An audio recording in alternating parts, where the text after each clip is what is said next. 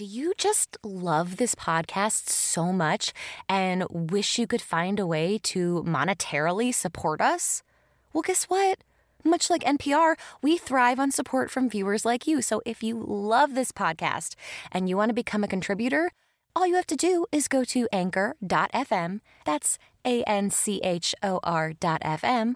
Click the support button and choose the amount that you want to contribute each month to our podcast. This helps keep our podcast going and it keeps the phenomenal content that you have come to know and love flowing. So, yeah, what are you waiting for? Sign up today. As always, thank you so much for being a listener. We appreciate you, we see you, and we hope you enjoy the show. Spoiler alert. If you do not want this film ruined, do not proceed. There's spoilers galore. You have been warned.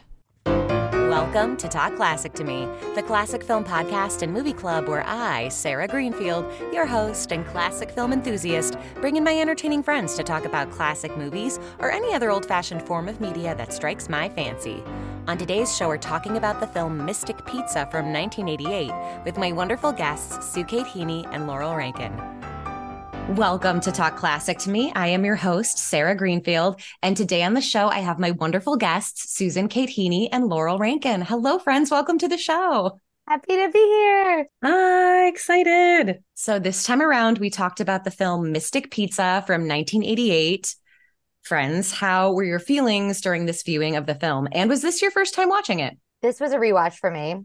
And my okay. feelings were I wanted to cozy up in a sweater and eat some lobster and just like hang out with those ladies for an afternoon. Yes, correct. Laurel, how about you? It was a rewatch for me too. There were some things that held up better than others, but like on the whole, like I had some pizza to watch Mystic Pizza and it was a good night. Yeah, I had pizza. We we texted about this. I ended up having some pizza yesterday too, and I had it at a party before. So I was like, "Does this count? We're watching Mystic Pizza. I can't have it twice in a day. It's fine." I'm having pizza tonight, so we're all on the pizza train. Love it. Um, so yeah, the reason why I chose this film, especially for right now, is I decided to do this thing called autumnally 80s, where I wanted to do 80s films that have really awesome autumnal settings. So before this one, we did The Big Chill, another autumnally 80s classic. But Mystic Pizza is just a movie that I love so much that I feel like does not get enough credit and does not get enough love out there in the film world. So I just wanted to showcase it because I just think it's so special. And I think it's a romantic comedy that feels really authentic and that defies a lot of expectations about romantic comedies. So I was like, yeah, let's talk about this during our autumnally 80s month. Um, so yeah, that's why I chose it this time around. Also, side note, IMDb has an incorrect plot synopsis. So I want to shout that out. It says like three teens find themselves while waitressing at a pizza place. And I'm like, I don't think they're teenagers. Two of them are very clearly in their early 20s uh, because they're drinking alcohol inside inside a bar. Yeah, we got to come back to that point because I have I have thoughts. All right, so we're gonna come back around to it. But I was like, hey, in IMDb, you are not correct about this. They are not all teens, I think. Anyway, so plot synopsis. Um, this film follows three young women. It's JoJo's wedding day. She is the first person that we kind of meet in this film. Uh, we see her wedding happening from her perspective. We hear a lot of words being highlighted, like permanent and commitment. And we see her panicked face. And we know that she might be having a panic attack and might not be feeling so great. Um, and she ends up fainting. And we also meet her two bridesmaids, who are her two best friends, Kat and Daisy. Kat and Daisy are sisters who have often been pitted against each other because Daisy is this very beautiful young woman who gets the attention of a lot of young men, but kind of only sees herself in that way. And then Kat is very smart. Kat's going to go to Yale next semester. And she feels like, uh, Daisy kind of gets a lot of attention, and Daisy feels like Kat is just so perfect and everybody loves Kat and is really obnoxious to her. So they're kind of sisters who are pitted against each other. And the three of them are friends because they're all waitresses at the local, very good restaurant, Mystic Pizza, which has a magical, mystical recipe that is brought down from Portugal that nobody knows the ingredients to this. We're not sure if it's a sauce or if it's like put somehow on the cheese. We don't know. It's got a special spice from Portugal that is a secret. Okay, so it's about these three women. Uh, it's JoJo's wedding day. JoJo passes out. The wedding does not happen. JoJo is in a situation with this guy, Bill, because they didn't get married. Bill's pushing her to try to get married again. And she's like, Bill, I love you, but like, why do we have to get married right now? I don't want to be committed right now. But he's also kind of sensitive and sweet and loves her. So you're like, okay, this is still nice in a way. And then we have Julia Roberts' story. Oh my God, I didn't even say who's in this. Wait, okay. So the three young women are played by Daisy is a young Julia Roberts who is about to be in Pretty Woman and is giving us very much Pretty Woman energy. We have Lili Taylor, who is playing JoJo. And we have Annabeth Gish, who is actually 16 and a half at the time of filming, playing Kat. So we have these three young women. Daisy's story is that she is very beautiful, but hasn't really applied herself intellectually and doesn't really believe in herself in that way. And uh, she kind of catches the eye of this very wealthy young man. He's been coming to the local dive bar. Uh, they connect and she starts seeing him and maybe sees a different future for herself through being with him but is also kind of like actually falling in love with him as a person and then we get Kat. Kat is very smart. Kat is a straight A student who is going to Yale. She has four jobs. She always does the right thing. Her sister Daisy calls her a saint. She ends up in this really gross relationship, kind of falling for uh, the 30 year old man that she's babysitting his child for. Like she's babysitting this man's child while his wife is in Europe. And um, we get a sense that their marriage isn't going so great, but still, it's pretty icky the way that he does pursue her and she's a child.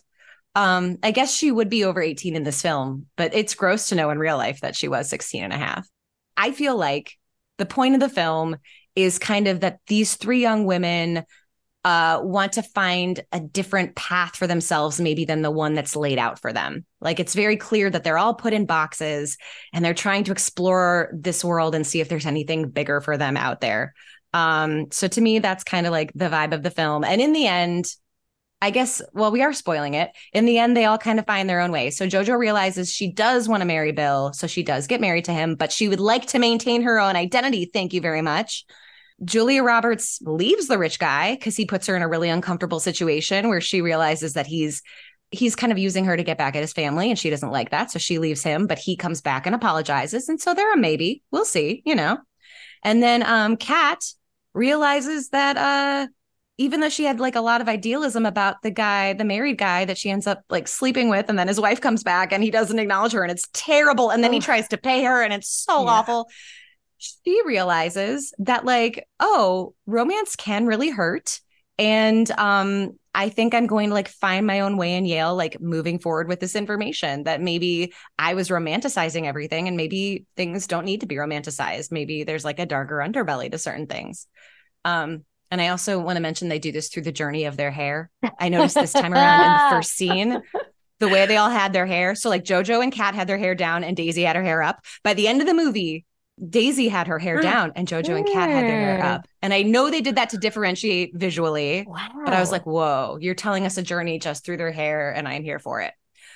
Let's chat about this movie. Um, I mean, we can talk about the authenticity of it, how it actually does kind of feel real to a real life coming of age experience, um, and some of the moments that kind of portray that. Um, what what moments in this film really stood out to you as viewers? For me, it felt like the summer before you go on to college, or the summer before you move away, or the like the last summer that everyone has together.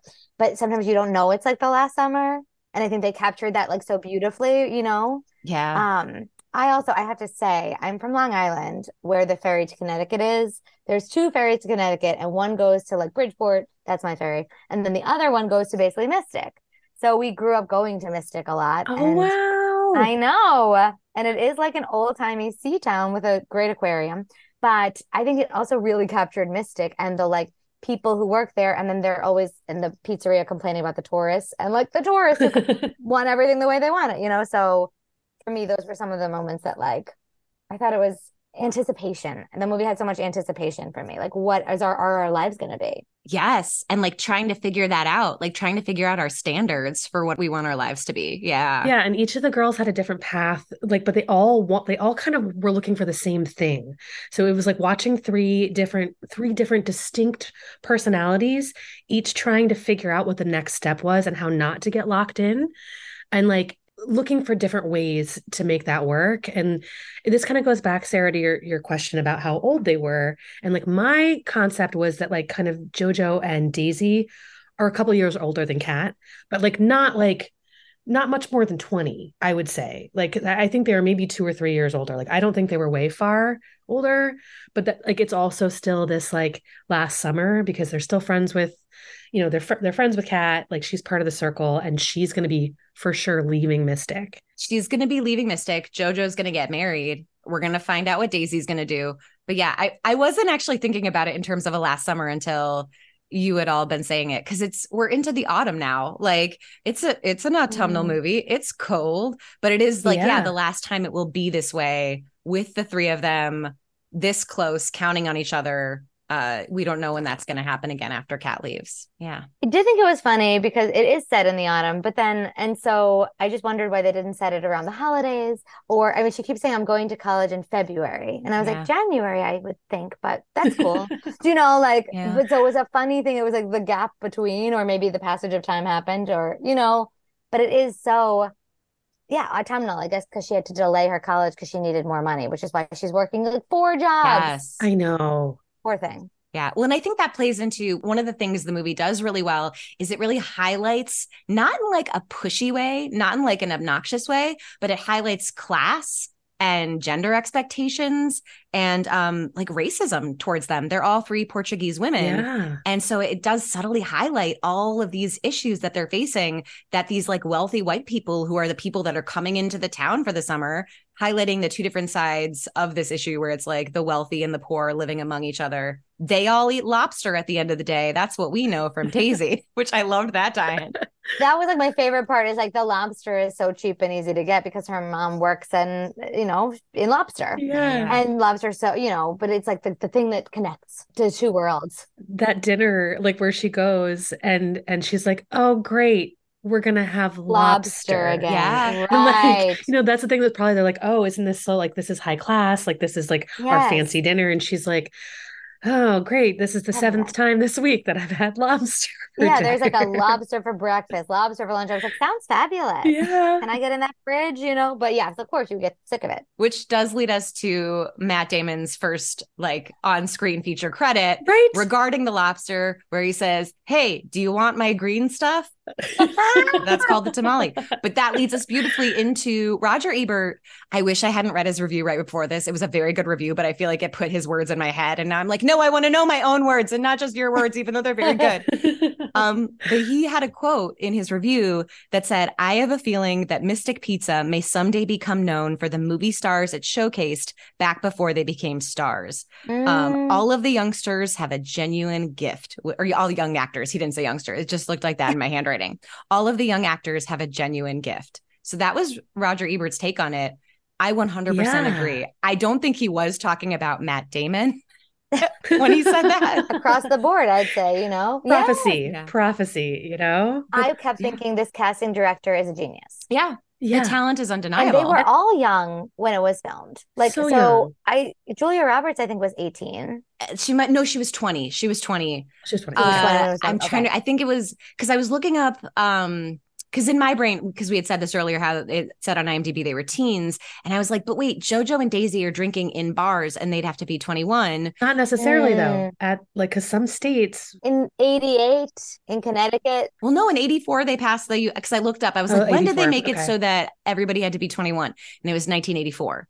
So in 1984, okay. at that point, unless like the bartenders don't care, which is another thing. Dive bar in small town they don't they're not carding. There was no bouncer at that door. And it was right right after the law was passed too. So like there you're kind of like i think you had a little wiggle room there but they they could still have been 21 i support that. Well it's just more that you felt like you, had, you were saying they were early 20s um but i think julie roberts was actually 20 when she filmed this. Okay. Because yeah, okay. the i mean the self-possession that that woman has to that flirting scene and that like i mean just yes. she's so vibrant. She's so full of life. Like i was like oh my God, I feel like to know that at that age. You yes. know what I mean? To be yes. able to do that. I was like, oh, good Lord, she's a she's star. Such a movie it. star. You you just feel it from this. And then they're showcasing how different she is. It's like a brilliant moment because they're also showing the differences between her and like the rich woman that Charlie brings to the bar with him. Yeah. Um, and like the rich woman needs help and she can't shoot pool. It's just too hard. And why can't we play this at my house where I have a pool table? Right. She's like flailing and helpless.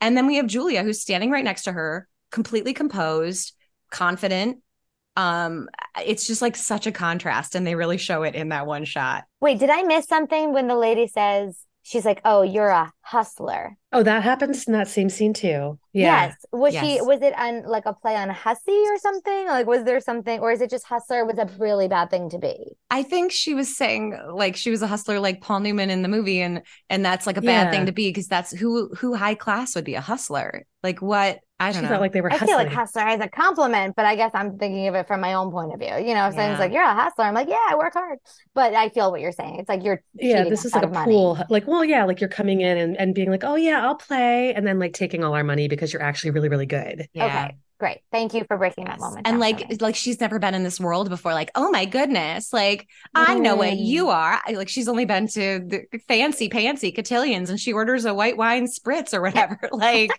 you know. hey, don't knock the white wine spritz No, They did serve it. I loved it when they served it to them in like that little tall glass and the confusion on their faces like this is not a wine glass. Totally. And I also love that we don't want to pit women against each other in this movie. The whole movie's like don't pit women against each other, but we're pitted against the wealthy ones because we're like, ah, they kind of seem like the worst. It's really easy to dislike all of the wealthy people here, not just the women. When that guy's like, this is why we play boy girl. Like you're like, ew, all I was just you. gonna say that was one of my favorite worst lines, like favorite of the terrible things, because he was, yeah, don't worry, honey, that's why we play go- boy girl to even things out. Uh, Ew. uh, But then Julia comes in, or Daisy, and just Mhm. like she's like, let me show you how it's done. yes. And they say it with the lyrics. The lyrics to that part of like, watch me do my stuff. And you're like, Ooh. yes, yes. Yes. And then it goes, is it hot in here? Is it hot? It's a great 80s tune. Go check it out. But they line the lyrics up perfectly, and you're like, yes. They do that a lot. I mean, film. I do feel like, but to your point, it's like it's a lot of the movies then were sort of just like rompy and comedic and whatever, right? And they were Mhm. kind of, can we, how far can we push things and this and that, which is also great. Um, but I feel like this did have so many other messages and it did explore so many other things. And like the bond of women, I think is like the thing that drives the whole movie. The sisters and friends, which are like sisters, like, you know, which I loved. Well, and even when they're kind of pitted against each other, we see towards the end, we see what happens when they realize that they don't have to be pitted against each other. And Ugh. even Julia's confrontation with her mom at the end, Her too. mom, yeah. where she's like, Mom, why? Like, I can't do anything right for you. I'm never going to go to Yale. And the mom is like, I don't expect you to go to Yale. Like, I just get worried about you. And I, I, I want you to make Ah. something of yourself. And I love when Julie Roberts is like, I'm worried about me too. Well, so let me say the actual line because I know the actual line. Let's not pretend I don't. She says to her, I'm wor- Days, I'm worried about you. And she goes, Yeah, me too. So um that's the real Exactly trans- right. Yeah. Um, I often can't quote films, but this one I'm like, I've seen this movie so many times. I can eight thousand percent quote it for you. Should you need that? Um, but I do what we were just talking about. I love that it flips the script a lot. Um, so it does that with the relationship with Jojo and Bill. This is a movie where it's not Jojo being like, I want to get married, Bill. When are you gonna marry me? It's Right. Bill being like, Jojo, I love you. I want to marry you. And her being like, I don't know if I want that. Like, I- I'm not, I think I want that someday, but why does it have to be now? So we have that conversation, which is like different from what a rom com would typically be at this time. And we have um Kat's relationship where like a married man is pursuing her and she's into it, but we're on her side. Like we're rooting for her. We want her to succeed. And we see him as the creep. Like she's not vilified for being the quote unquote other woman. He's a creep. Um, and we see how she might fall for this and how she's she's kind of young and inexperienced and is maybe being groomed a little bit. Um. We were calling that section like lingering stares because just he was just stared for way too long. You know, it was like yeah. break someone's got to break eye contact at some point. Well, in the part, I think um, Roger Ebert had another really good quote that I wrote down about that. He said, Kat falls head over heels into idealism with him. And I was like, ooh, that's a good way of putting that. Yep. Right. Um, and then uh, Daisy's story is basically like you the I think typically it'd be like, oh, she just wants him for his money. But Daisy's actually falling in love with Charlie and he's really falling in love with her. And so the moment when he there's this moment where you think like he just defended her in- front of a table. Like someone said something racist and he stood up and defended her. He did have a solid comeback. I just want to call that out. When the woman, the racist woman says the racist thing, and he's like, she says, I don't even know if I want to say it. She says like, "Oh, these Portuguese girls are so hard to train," and he goes, Ugh. "Aunt Tweety, you can't even train your husband to sleep at home." And I was like, "Ooh, that's solid. That was a solid comeback." But um, so he's standing up for her, but it's not really. It's for him, and so she calls him out on that, and she says, "You did that for you. You didn't do that for me." Um, and I'm too good for you. Like you cheated your own Yeah. way out of law school. And I love that because I feel like in 1988, often the story would just be like, "You did that for me. Yes. You took a Right. stand Yeah. to defend my honor." So I love that she was like, "That's not good enough. I'm going home. Can you give me a ride?" You know. hmm And it's one more way it flips the script for the Yeah. rom com. It wasn't just money, which I thought was great. It That's really like she's like, yeah, no, I look, I want a person to support me. Mm. Like, I don't think that there wasn't the idea that his money could be a great way for her to escape. Yeah. Like, absolutely it was. But like at the end of the day, she wasn't willing to make herself smaller yes. just to to to let him help her out of, you know, or help her find another path. And I love that at the end he comes to JoJo's wedding, which is now being held at the pizzeria because you know Ugh. they're not going to pay for a banquet hall twice. no, That's free. they shouldn't. They should have. She's a, she's a runner. Yeah, you can't. But uh, so Julia Roberts is like scooping ice cream, and uh, he comes in to apologize for her, and she accepts his apology. Also, he does not apologize. He goes, "I owe you an Yes. apology." and he never apologizes. Apologize, and then he's gonna leave, and she's like, "Wait." like come back do you like ice cream like you know she she forgives him essentially but she makes him do the manual labor at the end and i was like yes give Loved the it. rich boy who does not have a job a task to do i love it He, Um, he scooped that ice cream pretty easily. I was like, "Are you sure you didn't have a summer job at an ice cream shop at some point?" His Because- sister did, right? Oh, she, Oh yeah, she talked that's about that. Yeah. true. she worked in a pizzeria You oh, know, that's right. parents, That's right. They probably made them get one job just to see what it was like. Yeah. Well, because the think so. dad was like he was a working class. Yeah. He came from a working class background. So You're right. You're right. there, which I was, I, I kind of wanted them to explore a little bit more, but they it got to all tied up in the weird racist, classist kind of stuff, and then you know wasn't the point. But Yeah, I yeah. did want to shout out Serena. I didn't know I was going to talk about this on the show, but Serena is Charlie's sister. He- she's great in that scene where um, Julie Roberts gets so pissed off at Charlie and thinks he's cheating on her and dumps all the fish guts into his Porsche and then finds out he isn't cheating on her and that's his sister. And then she has the great line of like, I fucked up. And he goes, Yeah, but you gave it a hundred percent effort. I love that. It was like the blondes versus the brunettes. And sorry because you know, Whoa. you know what I mean? Because the sister too was like that blonde, sort of blown Yes. out, glossy. And so then the sister actually turned out pretty nice, right? Like she didn't do anything. She bad. did. Well, because when the mom is like, oh, a waitress, the sister was like, yes, I was a waitress at a pizzeria, remember? So I felt like she was like, I've got your back as much as I can, Daisy. Yeah. I will help. They weren't even going to throw all blondes under the bus. No offense. they were like, there are good blondes too. There's good Yeah. and bad of every hair color. Do you want to hear a really good behind the scenes story I heard about Yes. this movie too? yes. Okay. So Julie Roberts, when she auditioned for this, was a blonde. And her agent was like, look, you cannot show up to the audition blonde because it's like you're going to be playing a Portuguese woman and they want like brunettes. So she went to a local drugstore and bought a ton of black hair mousse and Oh, put it oh. all over her head. And she was like, and it took so long and it took so many bottles. You've seen my hair, it's really big. and on the way to the audition, it started to rain and all of the mousse came out of her hair. That's an amazing story. And she was like, I looked like a haunted house. Like I looked terrible. Was this audition in Los got it. Angeles or was it in New York? I don't know. It sounds like New York, right? If it's gonna I rain mean, it like does. that, and It you're just like walk that. That there- is an even better story if it was Los Angeles and you're like the one day of the year it rains. one It's the one day. That's what it was. She didn't plan for it because you know, It doesn't rain. it was the one day. That's a great story. I used to read Entertainment Weekly and they did a reunion in 2013. And I remembered the article being very good. And I remember it being like, everybody thought Lili Taylor was amazing, and she is. And I reread it today. And it, I don't feel like they praised Lili Taylor as much as I remembered, but that story was in Mm. it. I thought she was like a revelation, to be honest with you. The scene where she says, "You know what I love about Bill is his wrists," Mm. and she like Yeah. talks about how she falls in love, like just with his little wrists. I just killed me. I thought she was so full of life and so real, and and she's really good in a car dancing scene. Yes. car dancing movie, you know. But did you love her as much as I did? Yeah. She Love was her. fun. She was just so fun and like you said, so vibrant and full of life and like not afraid to say what it was that she wanted and like and not afraid to be like, yeah, I like his body. Right. Yeah. Ownership. Yes. I love the scene where they were trying to get it on and Jesus was looking at them. Yes. It was just perfect. Although I mean, like that that moment where he's like, he's like, I'm telling you, I love you, and you're telling me you love my body, My dick. my dick. I wasn't sure if I was allowed to say that. I wasn't sure. Yeah, no, you're allowed to say it on the show. Yeah. Yeah. And he says, Do you know how that makes me feel? I know. I loved it. He's great too. He was fantastic. He's great too. Vincent D'Onofrio. Shout out to a young Vincent D'Onofrio. I know. I know. And he said this was like his first time shooting scenes with women before. And he was like, I'm so grateful it was Lili Taylor because she's incredible. Mm, Like, she was so great to work with, so great to act with. And um, their chemistry is really great in this too. You believe that Oh they're God. really in love with each other, that they're a real couple.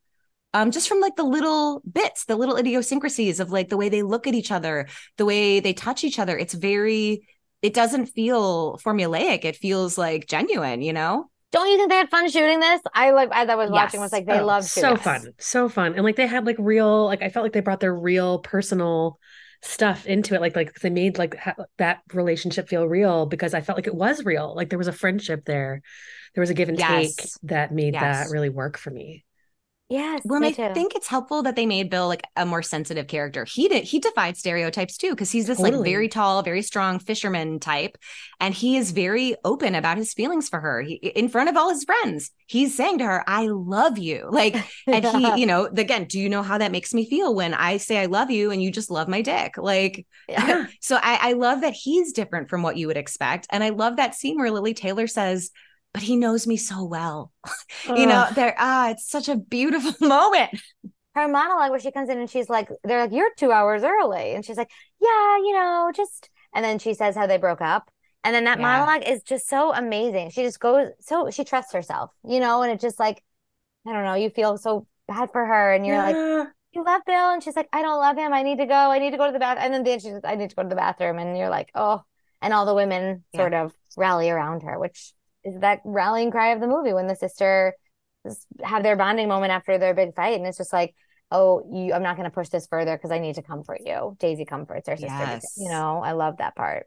Yes, the realization that something is really wrong there. Before we get to that moment, because that's one of the moments I wrote down that I want to discuss, I do want to talk about Lili Taylor's monologue moment, um, because the moment you're talking about is um, she and Bill have kind of had this fight because he put Nympho on his boat, and she has this great moment before her monologue. My two favorite JoJo moments. One of them is when she yells this monologue at him, where she's like, "Do you think that's going to get me to marry you? It's the '80s," which is great. She says, You can't force me to do something I'm not ready to do, Bill. And until I am, if I ever am, the answer is no. so they have like that Yep, thing, yep. that fight. And then um, she goes to Bill later. She apologizes for stealing his truck because she steals it later. He apologizes for the boat and she thinks things are going to be okay. And she's like, We've got my sister's place for the weekend. They're going to be out of town, like, meaning, like, let's, we're going to have sex this weekend. And he's just like, No, I can't do this anymore. I love you and he breaks up with her. And so she goes right to work. We see like the next scene is everybody setting up at work and we see how affected she is by this. And we see her rationalize it to them. And she she changes it. She says that she Yeah. broke up with him. Mhm. Everyone knows I Mhm. think that's not true.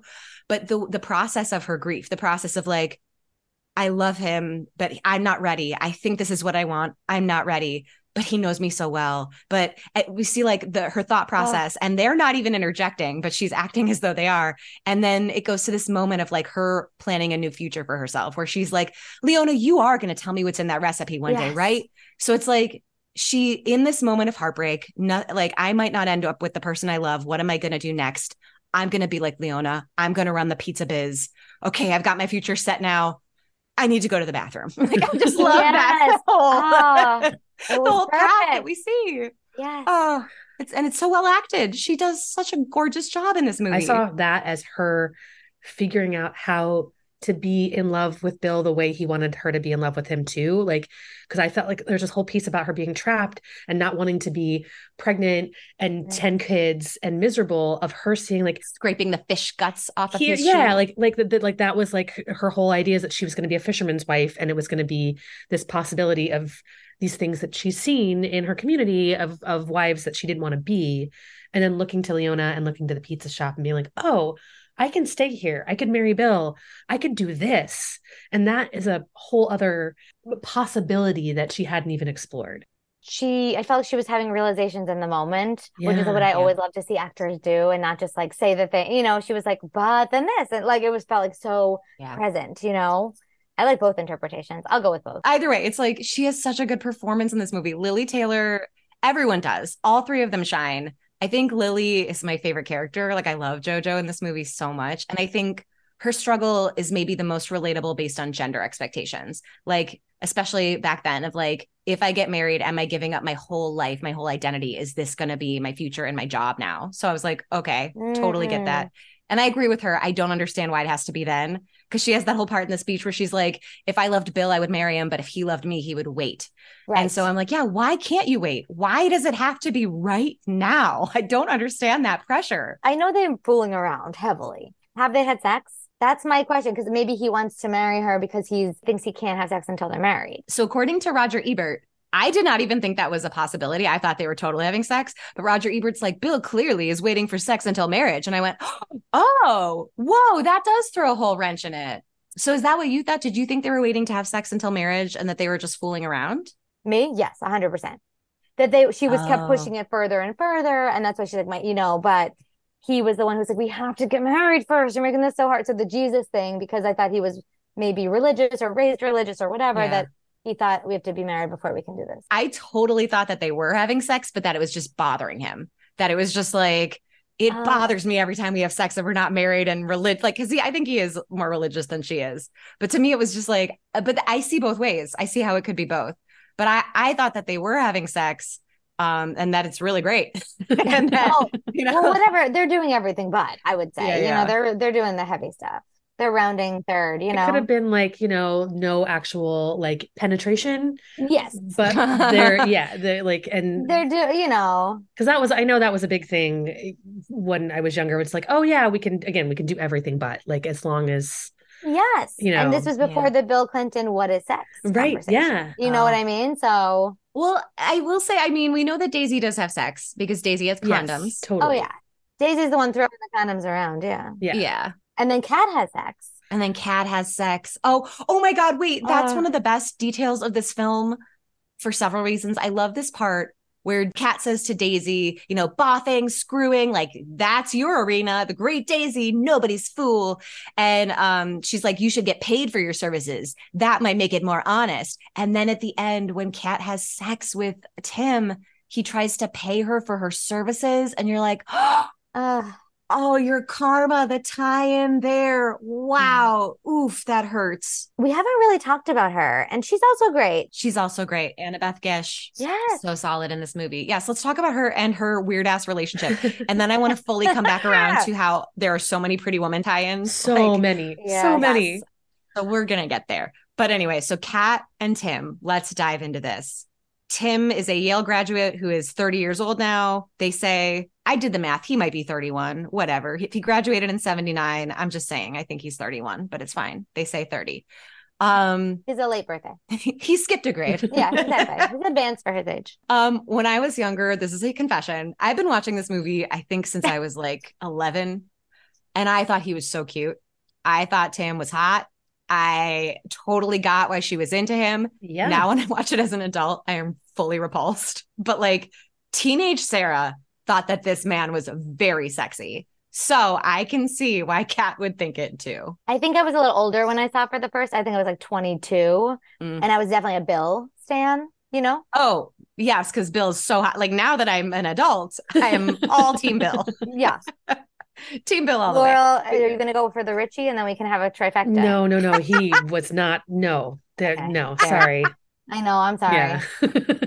Uh, no, I, I can see the intellectual uh, appeal of of Tim. Like I can see, like for Kat, like I, I can really see that. Oh, and he's talking about the history to her, like the, the story about, I don't know. Sorry, you will know. Elias Montrose. Yes, exactly. That person. I was like the guy with the wife and the thing. But you know, yeah, like so she's like, Oh my God, I've never been talked to like this before. I've never heard stories of seafarers before. You know what I mean? Like it was definitely a you could see how that was Well, planted. Yeah. And what the screenwriting does so beautifully is it doesn't hit us over the head with certain speech. Like they tell us right away how each person feels. So early in the film, um, when we're meeting all of them for the first time and getting to know them, Daisy is opening doors with her butt because Yes. you know she leads with her butt, and she's walking kind of like you know, I, I, she's she like has a sexy walk. You know, Yeah. she just Yeah. can't help it. she she's loves her body. She she works it. She she's Yes. in her body, you know?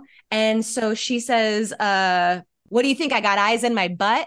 And then Kat goes, That's where your brains are. So Yeah. right away, we know that Kat is smart. We know that Daisy is sexualized. Like we know these things. And then we see Kat watching the way that men look at Daisy. And later in the film, we see Yes. Kat watching the way that Daisy is kissed by Charlie and wanting that so badly for herself. Ugh. But like because she's the brain, nobody looks at her. She doesn't have a boyfriend. Like all of these box, like the box that she's been put in of being the brain means that she doesn't get to have this romance. So I think when Tim turns his attention to her, and he's the kind of guy that she might want later, like he's got this beautiful house on the river. She loves his daughter. She sees him, her fitting into his life. They have wine together, and Mozart, and have intellectual discussions. Yeah. You know, she's never had any of that before, and it feels very romantic to her. So I, I get all of that. I know. I'm definitely feel I I am a JoJo, you know, if I have to Mhm. choose. Um, but I definitely have been a cat. I was a late bloomer. I had a dog purse. I had like gigantic bangs. You know what I mean? Like I would wear a costume to high school every day. So I've been the person looking at the other people kissing. So that moment really like actually, even though Yeah. it can be a little like silly, I got I understood it. I was like, yeah, I've been. I've There's also this piece of it for me with the attraction to him. And there was a piece of him taking care of her because I felt like you got in the movie that she was the responsible one for her mom too. Like, 'cause it's- Mm, like, she's like- yes. like Daisy's like, take the pizza to mom. She's like, I have done it the last Yes. like whatever. And like that she's the one kind of holding the family together, making sure everything goes right and and like taking responsibility. And here's this Mm. man who who can take some of that away from her, take that off her shoulders. Whoa. That's interesting. I had never thought of it that way. You're so right. Because, yeah, she's the responsible one. She's been babysitting since she was nine. Yeah. She says that, and I'm like, wow, that's how responsible you are. like, Yeah, I didn't think of it that way either. And it's so true. He's the one like setting the things for her and making it beautiful and telling stories and, and bringing that like the telescope and exposing her to all these Yeah. things. when he's interested in what she has to say, her family isn't. Yes. Yep. Like, they don't care about stars. They're not going to listen to her, but he's like listening to her when she tells him these things. Yes.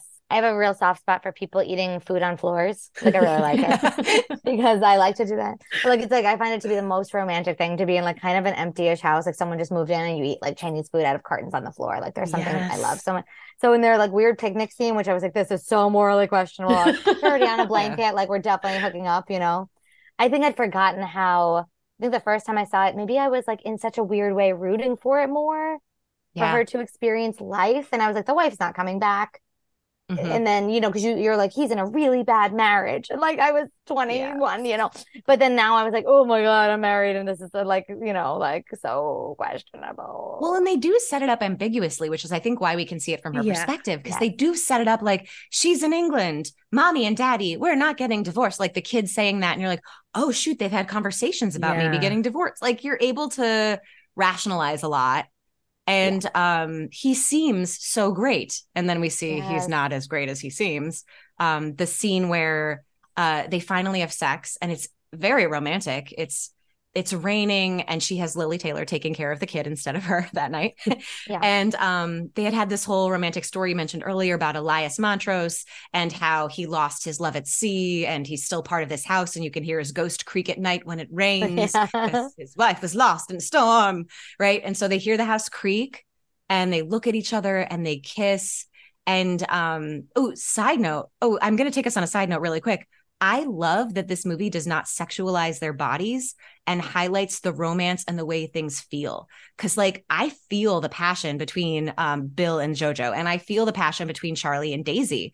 We never really see anything super sexual. We see kissing, we see um intimacy, like like physical intimacy that's not sex. And to me, that feels so much more real and sustainable than just like a a typical sex scene of like, Yeah. and our bodies are naked and gently rocking against each other like we do in weird movie sex scenes. Like it feels a lot more authentic that we just see them kissing and we know they're on a blanket and we know from their behavior in the next scene that they had sex. Like Mhm. I I say I definitely did not know they had sex the first time. I did. I did Oh. in rewatches. Like I, Yeah. fig- I figured it out. But you were young but like when you I was younger. I mean, I wasn't like 20, but like I was it's probably like 17 or 18 or something. So it's still like naive. There was some naivete there. But like I remember like not not not understanding that that had happened. I see. That, but then the second Oh, time yeah. you were like, ah, like, oh yeah, I of get course it. that. Of course it did. And how gross is it that a 30 year old knows that he is like taking the virginity of a teenager? How gross is that in a rewatch? And he knows his wife is coming back too, because he says, Oh, I thought you were coming. And I don't think I got that. Like that was like a rewatch here. I was like, Oh, you bastard. Like yes, he's not bad, only like this was like you knew she was coming back soon and you still did this to this girl, Yep. to this young, naive girl. Yes. Does the wife know? Because it made me feel like by her, like he's done oh, it Oh before, yeah. I feel like that last shot, they the camera stays on her face for an extra beat, the wife. So wait, let's break down this moment. So uh Kat and uh Tim are coming home from like after having sex. They're kissing in the car. The smart, smart director made sure his wedding ring was in the foreground of that shot when you were like, oh, he is indeed Uh-uh. married. They run into the house from the rain, and the wife who has been out the whole time in Europe is there. Lili Taylor, like the smart, smart woman that she is, Love was her. like, Kat, did your mom get the medicine in time? She covers everything.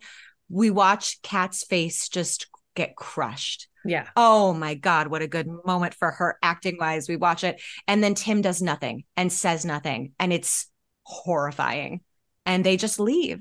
Her Yeah. and Lili Taylor leave. And Lili's going on and on about, like, oh my God, do you think we covered our tracks? Will she come after us? Are we okay? And then the great line of, like, that gutless wonder back there, he makes Bill look like the catch of all time. It's also great because Bill's a fisherman. And I was like, yes, attention to So detail many- in yes. this film Loved it. That's a beautiful moment, which leads us to the final moment that we had talked about earlier with the sisters, where Kat and Daisy have been against each other the whole time. And again, Daisy and Kat, we have that line where, from Daisy's perspective, where she's like, Kat's such a good girl. Where did we go wrong with her sister, Daisy? Yeah. That's kind of like Daisy's whole MO.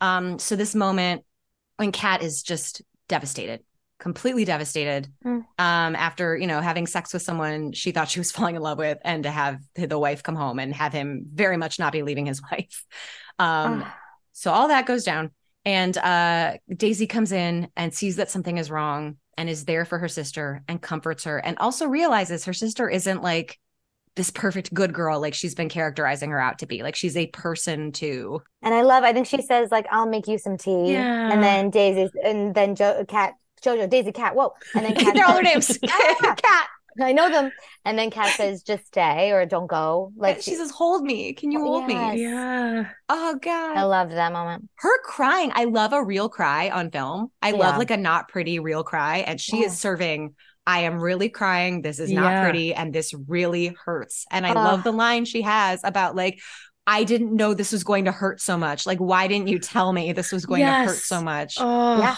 oh that was the crushing blow for me. I'm like the scene in the with the like I'm like that was bad. It was not, obviously not good, but like when she like really gets home and breaks down and and then says that line, that Yes. was that was Ah. where I was like, oh my gosh, knife in the heart. Yeah. and then you're also like, and it could apply to like sex. Like, why didn't you tell me sex was going to hurt so much? And you're like, what if she didn't wear a condom because she doesn't know what condoms are and he's an asshole? All these thoughts went through my head. Ugh. then also just the love like daisy i wanted to fall in love so bad you've been in love a million times and make it look easy why didn't you tell me it was gonna hurt so much oh, God. Ah, I know.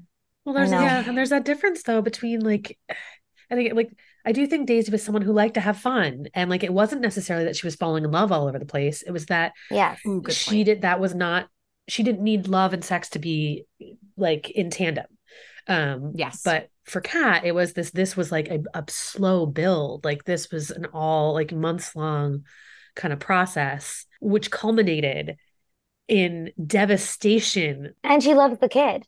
That's like the She other loves the weird layer too. But like the kid loves her. They're comfortable with each other. They're like so warm and and so she almost was like playing family, playing house in this autumnal adventure. And then Yeah. you know, like that's oh, so sad because she's losing it all. also planning this future for herself Yeah. because it's like all of them planning their futures of what I could be. Right. And so Kat seeing that, like, oh my God, maybe this is my future. Maybe it's this easy. Right. Oh, just as a side note, all of the houses are really, really pretty. Even their house, they're poor, but they like live on a river. And I was like, oh man, this is all autumnally gorgeous. so beautiful.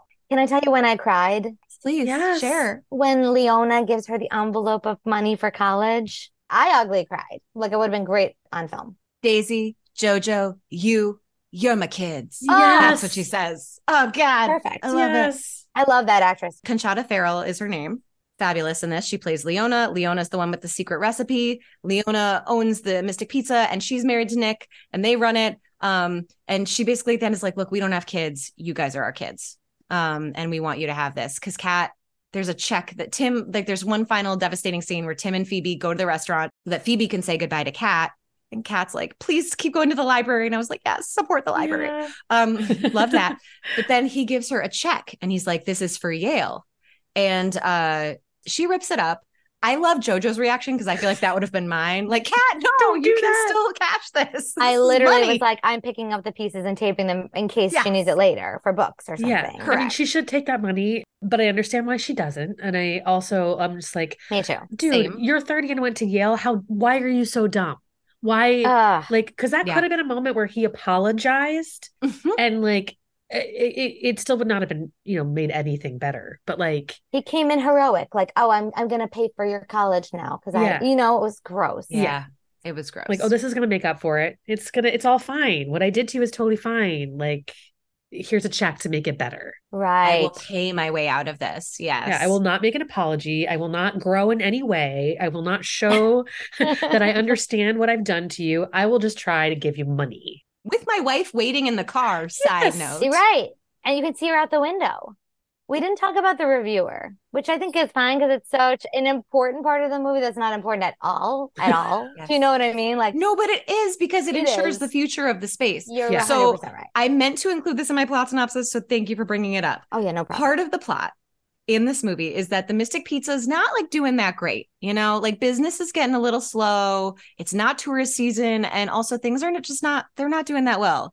Uh, but they love this program, which is like a food critic called the Fireside Gourmet. And um, we see him early on, like berating a very pretentious place. Um, but at the end of the movie, he comes to Mystic Pizza and he loves it. He we don't know that he loves it. We're worried after he leaves because his critique does he Like, has like three, bites of pizza. Oh, I'll wrap it to go. No, thank you. I was like, oh no. and it starts off badly because it happens uh, right after Kat's whole ordeal where she's really out of it and she's delivering like raw pizza that hasn't been cooked to guests. And then there's the guy from the beginning. The they have the payoff of like Perfect the callback. dentures in the cup. Yes. and they're there when the fireside gourmet comes. Doesn't matter. He sees the authenticity of the place. He thinks the food is delicious and he supports it. And to me, that is this movie, like the authenticity of it. Leona says, Listen, ladies, we have the real thing right here the Mystic Pizza. It's tradition, and you don't monkey with tradition. What's the spice? What do we think the spice is? I think it's a mix. It's a, a Mm, like a a special blend. Portuguese blend. yeah, Because yeah. there's, I mean, there are some pizza, like pizza sauces and pasta sauces that are just better than everybody else's. I mean, Rao's. Rao's is great. Oh, you like something more than Rao's. Okay. Like I'm talking about going to a restaurant and like a, a Oh, recipe that yeah, somebody, yeah, of like a homemade one. Like Yes. Rao's is what I have in my refrigerator because it is my favorite of the ones. Favorite can- of the jarred. Absolutely. If I'm in a Yeah. grocery store, that's my pick. I'm sorry, I am a Trader Joe's tomato basil lady. Uh, I don't really venture outside Trader Joe's, but that's my probably version of Rao's. We'll Um, share we'll share a pasta one day and we'll we'll do a taste test. um, but yeah, I don't know what that spice is. All I can imagine is um there's a Greek spice that gets used a lot that I cannot figure out what the hell it is. And to me, whenever they talk about this spice, I'm like, oh, it's like when I eat Greek food and there's that spice in it that I don't know what the hell it is, but it's Hmm. fantastic. I have a pizza spot from home. Like I'm from a small town, Tommy's Pizza. I only want to go home and get cheese pizza. Like anywhere else, I'm getting I'm getting ingredients on my pizza, but like a Tommy's cheese pizza with the right Yeah. sauce and the cheese done right, that's what it's supposed to taste like and it's my favorite and I love it so much. And there is something about it that just is like home. childhood. It's home. Yeah. It is. I have Buddy's Pizza, Detroit style pizza that we also order it only cheese because yeah, it's like you gotta you can't monkey with it. Same carnival, only cheese. Only cheese. I th- that's amazing. I actually love that that all of us. Because yeah, cheese is not my preferred topping I on a know. regular pizza, but on a special pizza, you know. I'll do one cheese and one grandma slice usually, or maybe a cheese and a white slice. Wait, this is a great question. Before we like, we still have more to talk about with this, but like, what's your pizza order? What do you guys get in your pizza? What's your go-to? Yeah, grandma or white and a plain. I don't know what grandma is. Can you please explain? I don't either. I was gonna act like I did. Grandma's like a thinner. Ah, I'm half Italian, everybody. So let me let me teach you about pizza. Uh, it's like a thinner Sicilian, Okay. so not as thick, but it has like fresh tomatoes and Ooh. usually fresh mozzarella cheese, and it's just really really yummy. And a fountain soda diet coke needs a fountain soda diet coke. Mm. Yes. You too. What is your what's your pizza? It depends on the place. Like there are places like if I'm going to Mozza, which I feel like very fancy about the fungi misti, like which is like a white sauce and these mushrooms that are just so good. But like sometimes I just want like a solid pepperoni. I will say I don't like lots of toppings. It tends to be like two or three max because otherwise I feel like it messes with how crispy the dough gets and it tends to make it soggier. And I don't know. I see that. Me too. I mean, Laurel knows my love of what we call the pep and pep, which is pepperoni and either green peppers or yellow peppers. Pep and pep. Oh, Yep. love Um, that. Yep. It's very good. And then I also will love a like a margarita. If it's like a wood fired pizza, a margarita wood fired pizza is like perfection.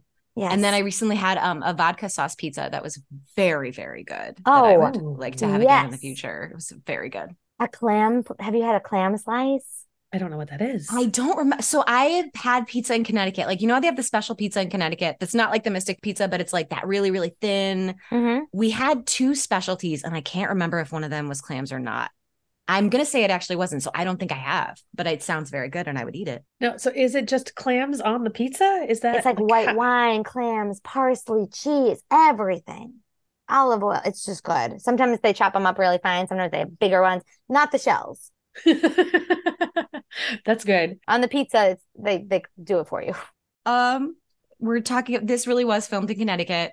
Um, and then Mystic Pizza is a real pizza place, but this was not filmed at the Mystic Pizza place. But the real Mystic Pizza totally renovated to look like what the movie looks like. Oh so my god, that's amazing. Yes, Mystic Pizza was real. And then um one of the writers, this was written by um several people.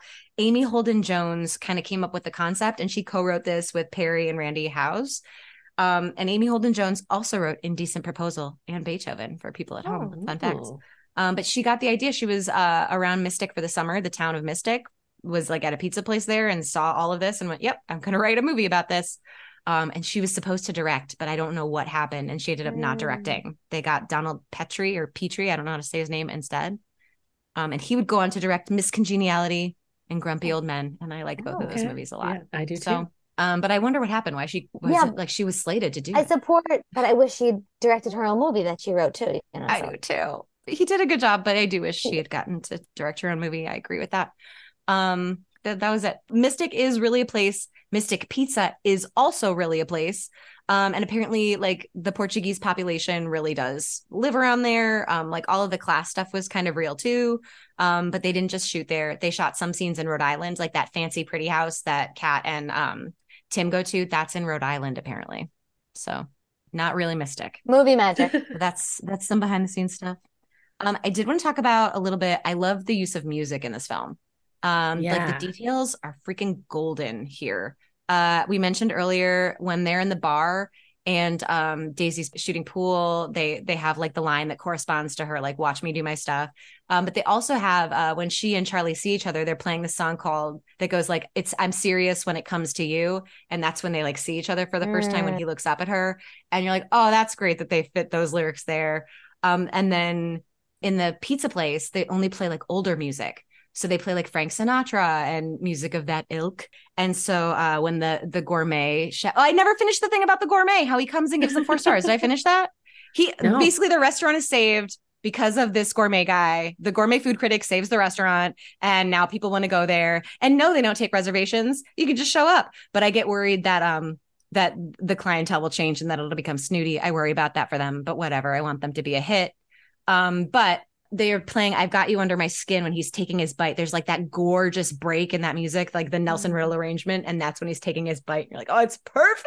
yeah. And then when Joe, Jojo and um, Bill are having sex in the bathroom or sleep or fooling around or whatever in the bathroom, they're playing I Ain't Got Nobody.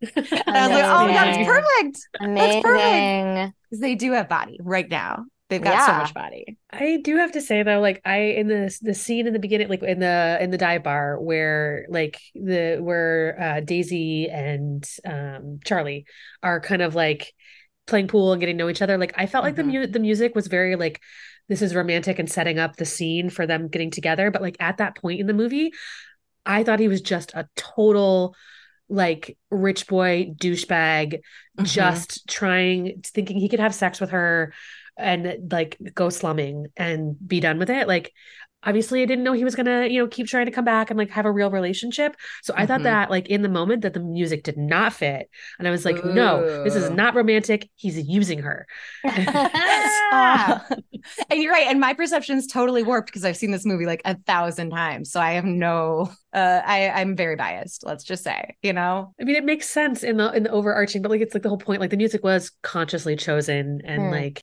I was actually surprised at the length of that relationship and how much he did try. He was trying in his own way to make this a real thing. And in the beginning, I did not Yeah. think that was going to happen. I thought she was going to get her heart just smashed. And then it surprises us in the best way. Her mom thought that too. The part with her mom, she's like, I didn't always look like this. I used to look like you. I know. Um, and so her mom being like, I know from experience, like men are just trying to get you. Yeah. right. But then no, it's like a delightful surprise. Like, no, he actually he really likes her for her, and she really likes him for him. That's the Yeah. delightful surprise of it all. yes. Um, also, side note, that actress, I did not know this till today. That's Joanna Merlin. And I was like, oh my, that's the original title from Fiddler on the Roof on Broadway. I never put it together. Oh, Yeah. that's amazing. That's fun. Um, I do also, before we move on from Charlie and Daisy, we need to mention their road montage. Um, where they they she goes on a date with him in this fabulous dress that she's don't worry, they mention how she can afford it. She's gonna return it after she wears it. um, it's very 80s. But they're in the Porsche and the Porsche gets a flat tire and she's like, Well, fix the flat. And he's like, That that was the spare. We don't have another one. And so they're trying to get um they're trying to hitchhike to get people to pull over to like help them. And it's very much an homage to It Happened One Night, where they're trying all their best moves. And she like zhuzhes up her hair and sticks her leg out and nobody stops. And like turns around and sticks her butt out and nobody stops. And then he does the same thing and nobody stops until he pulls his pants down. And then a car of women does stop for him. Yeah. Um, but I just love all, and it's so autumnal. All the trees are yellow, the leaves are all yellow. And you are like Julia Roberts must be cold because she doesn't have a jacket.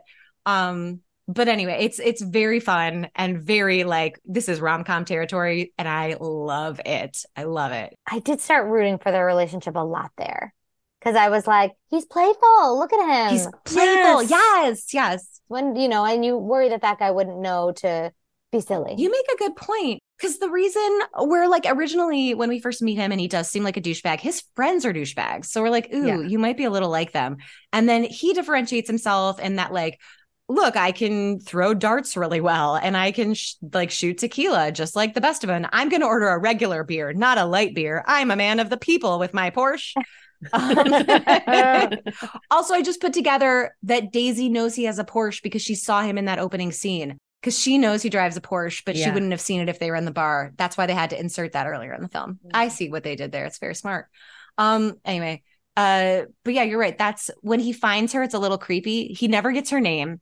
He finds out who she is and shows up at her house, and it's just assumed that they're going out to dinner. That would be creepy if he wasn't cute and rich, I think. Totally. It would not work today. No. um, and him being like cool with the class like differences in terms of she's clearly coming from a totally different background than he is. Um, and when he shares his cheating story with her, I really like that moment. The way that she handles that, the way Oh yeah. he tells her he cheated at law school and that's why he he you know he originally told her that he was like on a break and then he tells her the truth and she's like don't lie to me again and he's like he says she says don't do that again and he's like which one and she's like both he cheated and he lied you do you know, know it word for word. I love it. I really do But it was, yeah, he was being vulnerable. Like that was actually a good Yeah. moment. Yes. Like where, but also where she didn't have to like just accept that. Like I love that both parts of it. She really did. She's like, yeah, you know, I'm gonna like, you don't, you don't have to lie to me. We have to be honest with each other if this is going to be a relationship and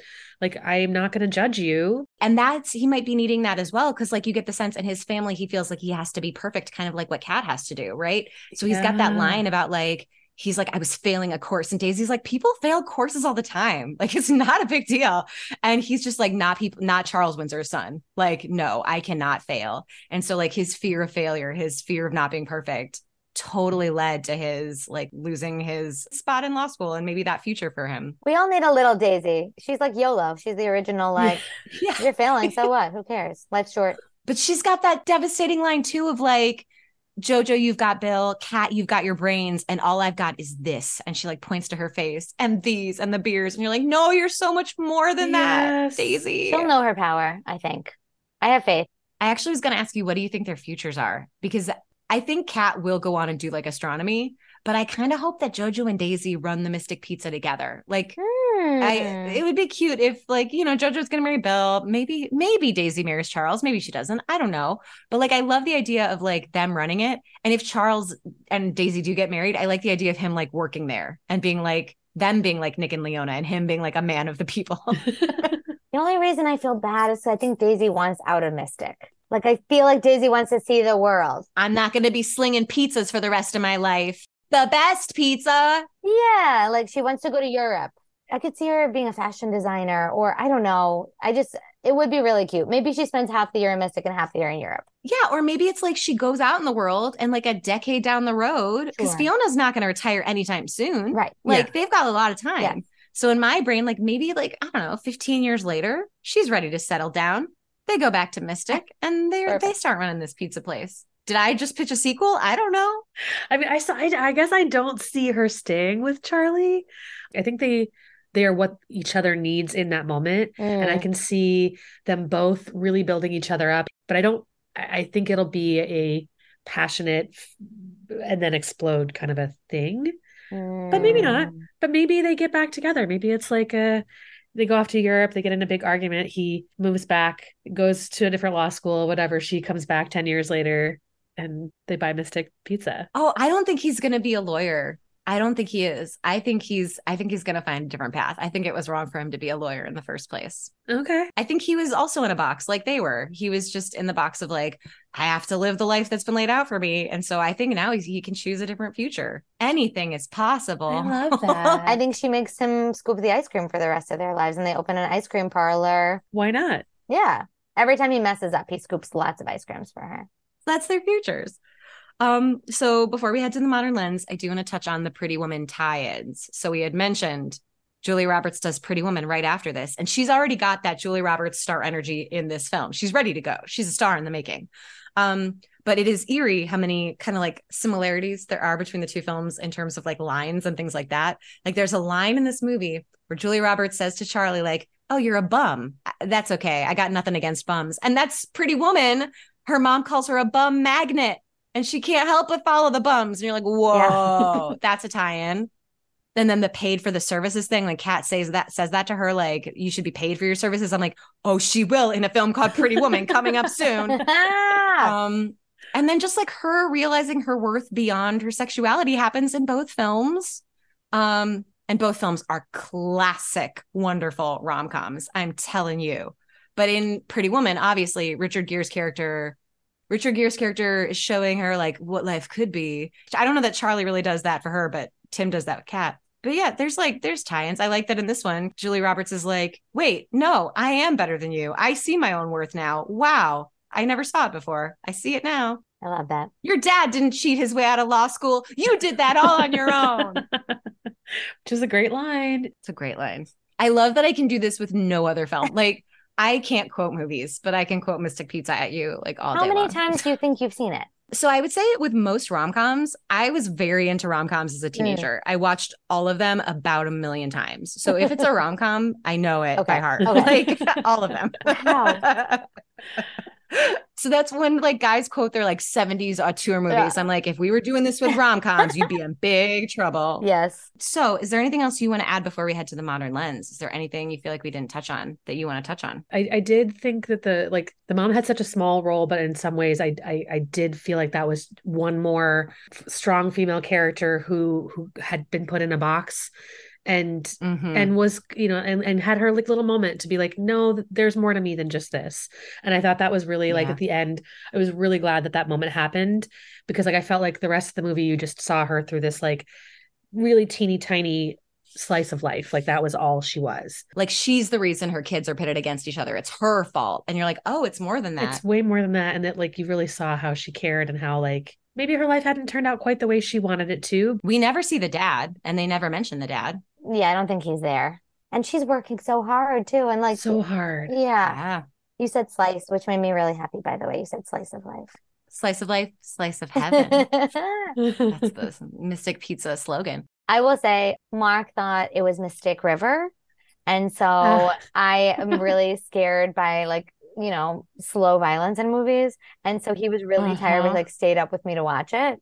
And he was on his phone for a lot of time. And then like he realized like after like maybe 10 minutes, like, oh, this is Mystic Pizza, which was an amazing Yes. realization for him to have.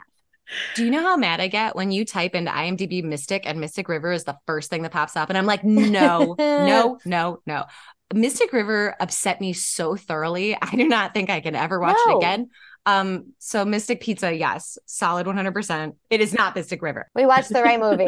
Imagine if I watched Mystic River and then came on this podcast and My God. I was like, pizza. What are you talking about? Um, I do want to tie in also Leona to this as well, because I love that Leona is a really solid character and she is not like bossed around by her husband. She is so in charge of herself and her destiny. She takes care of the people around her, but is like tough. I don't know. I really like the character of Leona as well. Um, I really love the attention that's given to women in this film in general. Nobody's over sexualized. Everybody is seen as a full human, including we had mentioned this earlier, the wife of the man who's having an affair. We even see her. So I really like that women are fully actualized in this film in a way the male characters almost aren't. yeah. Like they're not given as much, and I'm fine with that. Me too. It's like the reverse of every other movie that's ever been made before it. So I'm fine with that. just thinking about the, all the reviews like and this is just uh, one of those funny things that we're just going back to like the star power and like how all of the reviews are like you know don't be don't be led astray by the lack of star power in here. And i think i mean when i'd seen it this it was like maybe nine eight or nine years after it had come out when i saw it for the first time. And like looking at these reviews i'm like what are you talking about? There's star power all over the and like all of the reviews comment on it like there are no stars in this movie. There's no star power in this movie like but don't worry it's really great. And i'm like oh god you guys just didn't you just had no idea They just weren't famous yet. They were stars. They just weren't famous. Right. That was something they said at the reunion. They're like, look at us. We're all working. Like we're all still working all these years later. So just calling that out. Um, I do want to move us into the modern lens portion of this podcast. And actually, what you were saying, Laurel, what people were saying about at the time, something that struck me and just when you look this movie up, something that I am a little bit disturbed by that does not hold up is how they were marketing this movie. Like if you watch the trailer, it's like they make it like it's all about love. And if you look at the movie poster, each of the girls is with their quote unquote guy. So like Kat on the poster is like in a romantic pose with Tim. And that's so gross. The fact that like people thought that's how you market this and that's how you sell this movie and that three women alone cannot sell a movie. Like I don't know. That grosses me out. The the tagline for it was a romantic comedy with the works. But yeah, they make it look like it's all these equal relationships and not what it really is. It's just kind of gross and I don't love how they marketed it. Um so that doesn't hold up. Um even though that's not technically the movie, just like the movie poster and the marketing. I also feel like in a way, and I think that the obviously the movie is so much more than this, right? But that like, and I guess a rom com is about this or whatever, but like that everyone has to wind up with someone. Because Yes. then, you know, obviously Kat at the end goes to college and gets the money into this, so that's great. But like there is a little bit of a sense of like, are you sure you want to be with this guy? Like, are you are you all sure? You know, Although uh, what I was thinking about this time was that the way the movie ends for Julia Roberts and Kat, they both are saying to each other, "Who knows?" So she, Kat's like, "Oh, I saw Charlie show up. Are you guys back together?" And she's like, "Who knows?" And then she says to Kat something yeah. about like, "Oh, like looking for any Yalies your own age in the future, uh, whatever she says to her." She goes, "Who knows?" They both say, "Who knows?" to each other. So That's it's like, true. Oh, it's not fully established. Okay, who knows? Yeah, yeah, right. It's still open. Love that we mentioned this earlier. Like, I don't love Bill pressuring JoJo into marriage and that JoJo feels so pressured to get married. I don't love that they get married in the end because I don't feel like it's really what she fully wants. They show us when she's babysitting, like, oh, JoJo could actually be a mom. She kind of likes it here. Like, they have that kind of moment, but that's a really big shift to have really fast. So I don't always buy that that they get married, but she looks really happy in the wedding scenes. So she does. They're like the the scene in the car, and the things like one of the things where I think I don't think it holds up, and it wouldn't if we were making this this movie today, it wouldn't be the thing where she's like, and I don't have to give up who I am. Nothing has to change except my name. And I was like, no, you don't have to change your name if you don't want to. Although it is a little devastating. There's a moment at the wedding where they're like dancing, and then she sits down to take a break, and she looks to her left, looks to her right, and it's all like women like she sees her future and she doesn't totally look like she's okay with it. And you're like oh this isn't a fully happy ending. Like you yeah that might be your future. You might be an older lady at a wedding eating cake gossiping with your fellow older ladies at weddings eating cake. I don't know. You saw like i don't know about this for her.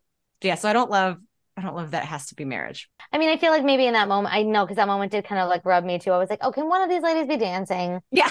You yes. know what I mean? Like, come on. But then I'm like, well, she's a more of a Leona anyway. So she's gonna make her own way. I like I like that she has Leona as a as a role model. Yes. Exactly. That's a great point. She has Leona as a role model. I hadn't thought about that before now. They all do. In a world full of cake eating, baby making, be a Leona. Um, there's obviously like racism against Portuguese people in this film. So we're always like, ew, when that happens. But it's also interesting that, like, because this is from the 80s, none of the actors are Portuguese. So, like, I think today people would be Portuguese playing these roles. But back then it was like normal to not be. They're like, just have brown hair, it'll pass. It's fine. Um, so we have that. Uh, we mentioned the 30 year old grooming of Kat, the man who is 30 Oof. grooming a presumably 18 year old is disgusting and does not hold up. Um, and this is weird, but I there's this part that's supposed to be like quaint and cute where they show like the little boys trying to drink and smoke like their dads. And I'm always like, I wonder about those kids. like that kid looks like he's really gonna smoke. And the other kid, I don't know. I worry about them, just the actor, the kid actors that have to do that. Um, what else? We mentioned the that's why we play boy girl in the pool thing. Yeah. Um, what else? What else? Like gender expectations are rough. Yes. Totally. I mean, the, there are positives. The movie does comment on class, which is great. I feel like it does it pretty effectively and not super preachy, but it makes its point. And I mentioned this several times. There's not an exploitation of these women's bodies, and um, it just it feels really authentic and it holds up in a lot of ways. I thought it was great that they also like when they there's obviously Bill and his fisherman friends, mm-hmm. but when they go see people like really doing the hard physical work, it's also all women. Oh, yes. like it's it's the mom at that scene where she brings a pizza, and it's all these women doing this work, and like I thought that was really great and did hold up. I was like, yeah, like because this is an industry that like I think that you would stereotypically think would be all men. I'm so glad you said that. I had never put that together, and you are so right. Yeah, the women are also involved in the actual physical labor as well. Dang. Yeah feel like there's other things that didn't hold up. Cause I'm like, there was some problematic stuff. There are things that didn't hold up that we didn't mention right now, and that's okay. You know, we yeah. can't catch them all. Gotta catch them all. I mean, the comet, the comet didn't hold up. That's for sure the comet, that shooting star. Oh my God. Mm. I know it didn't hold up. The Photoshop in the beginning is terrible. When oh, they terrible. show their oh, pictures, oh my, it's like it could not be worse Photoshop. And you know that that was like the cutting edge 80s technology that they were using. And it's bad. And it's I real rough. montage. I love a montage. So I forgave it. Even I know it was bad. And I still was like, I yeah. love this. I still love it. I would not change yeah, it agreed. for anything, but it was pretty rough Photoshop. Yeah, yeah, yeah, yeah. that picture of the three of them where they like don't even try to make it look real. And you're like, oh god. that is clearly three different pictures cut out and stuck yeah. together. yeah. But you know, I still of course I still love it and I wouldn't change it. I love that their hair was windy. I love that there was wind in their hair. We are like using the elements, you know. I loved that it really was outside and it felt so authentically outside and it felt um when they were inside things felt lived in i love movies that have yes. like a lived in look like tim's house is totally shit when she shows up Like there's stuff Yes. strewn everywhere. And you're right, they use the elements. I just love movies that actually feel they're not going for this has to look perfect. They're going for this has to feel authentic and real. I love it. I love it. Like on a sweeter aspect too. I don't feel like it's gritty, but it's still real. Not everything has to be like, I don't know, full of grit to be real, is I guess where I'm going with this. Cause like Daisy's having sex, but she's still innocent in her own way. Like having sex doesn't fully change you as a human. I don't know. like I, I loved it. It's still it's still very sweet, but it's not too syrupy, but it's also not like gritty. I like that. It lives in this sweet middle of authenticity of coming of age. Very heartfelt. And it's like Yeah. we contain multitudes, Yes. So true. you know, Just like the universe and the stars. in the comment. And we end with the stars in the comment. Yes. Which I do love shooting stars. Oh, and we end with JoJo being like, and she wants me to get pregnant already, and I'm married for an hour. And you're like, I'm sorry, Totally. JoJo. That's rough. I'm sorry. But then she does have the great final closing line of like, you know what I wonder? What the hell does Leona put in that pizza? And you're like, yeah, tie it all back. Perfect. Tie it all back. We all do too. Why don't you share with us? I want to eat that pizza so bad. I want to know what it tastes like. I'm dying to know. It might be going to Mystic in December. I'll get it for us. Yes. Tell us. I'll get it. I'll do it. Thank you for knowing about Mystic and going there. You're I'm so curious about it. I want pictures. I Yes. like I I do. I want to Videos, see. I'll FaceTime you with the for, with the perfect cheese pull. Yes, please. This is a side note, but I also love that houses are where businesses are. Like it's all these cute old timey like colonial That's houses true. and all the businesses are there. I wish we had that in LA. we don't. we just don't have old enough businesses. All these uh East Coast towns, like they've been there for so there's these buildings that you actually can't tear down. Like you they're they're protected. You cannot tear them down. So like what do you do with them? Like either you turn them into historical stuff or you just live life in them. Um, so I'm gonna move us into the double feature portion of this show. If you liked this film, I had a really hard time doing a pairing with this. Uh I wrote down Working Girl as a pairing. It's another film that kind of feels like it's wintry 80s, but it's a woman kind of like building herself up and discovering that she is capable of so much more than she thought. And then also like there's a man in her life that does support her. Like there's like a not super toxic masculine presence there. So I was like, okay. And it kind of shows like what happens when women are pitted against each other because Sigourney Weaver's character is very like anti-helping women and um like the secretarial pool and uh Tess are all like working with each other to build each other up. So I was like, okay, that's kind of similar. Um, and then I feel like obviously Pretty Woman, like if you want to do a full Julia Roberts moment and go with these two rom-coms, obviously do that. Um, I wrote down Waitress because you know it's three female leads going through changes in Yeah, life. One of them yeah. finds herself through an affair. Um, so yeah, Waitress, Say Anything, because Lili Taylor's great in it, and it's Mm. another just great 80s film where people are like genuine and sensitive. Um, Baby Boom, if you want autumnal 80s more, what a good autumnal 80s movie about a woman finding and discovering the true things she wants in life. And then I said, um, First Wives Club for like if it's the future. it's Three women I, I was like, how wait, how does this getting one yes, getting back yes, at their okay. husbands, uh, working together. So I was like, yeah, th- that's it. If I'm being honest, when I watched this, uh, the actual double feature I did was Children of a Lesser God, which I don't know that I- I- it's very. I guess that could also be there's a woman who's underestimated who finds her own value and worth in it. Um, but he can be a little insufferable in it, and but it's very autumnal and pretty. But those are my What about Little. Women? That's a Yes. perfect. Yeah, do that. That's a great double feature. The 1994 one, though. I'm gonna say specifically. I kept thinking about Fiddler because Oh, three okay, yeah. like sisters sort of and just coming of age and like expressing themselves and what do, do I want my future to be? Matchmaker, right? yeah. So I Yeah. kept thinking of Fiddler a lot. I No, love that's that. great. And then you found out the Fiddler connection with Joanna Merlin, and we're like, oh my god, yeah, yeah. Yes. And Beetlejuice, and it makes no sense, but I just really wanted to pair this movie with Beetlejuice for some strange reason. Well, they do have the jack o' lantern in the one scene, so you could be like, oh, Halloween and Beetlejuice Perfect. go together. Yeah, I don't know why. I just kept feeling it. Little Women is really good because this the bonds of sisterhood. That's actually probably the perfect Yeah. double feature. it's You're right. the right one. Yeah, That's correct. totally. Totally. All right. Well, it was lovely having you. Thank you for being on. This is kind of a weird show because I just geeked out all over you, is what it felt like. like you showed up and then I just like exploded Mystic Pizza on you. So thank you for being here. There's worse things that we could have had exploded on us. So so true. Um, but yeah, it was so lovely to see you. How can people find you uh, once this podcast airs? Oh, well, you can find me on Instagram. I'm at Susan underscore Kate. I guess that's where you can find me too. So uh, yeah, Instagram's great. Uh, just at Laurel Rankin. Thank you so much for being here. It was lovely having you. And we will see you all next time on Talk Classic to Me. You have been listening to Talk Classic to Me with Sara Greenfield. That's me. My guests this week were Sue Heaney and Laurel Rankin. They will be featured on our Instagram page. If you enjoyed our show, please introduce a friend and show them how to subscribe, and maybe even find us on Anchor.fm or Spotify for podcasters because they are the same thing now to become a contributing member. And don't forget to follow us on Instagram at Talk Classic to Me for some awesome content and to find out what's coming up next. Thanks for listening.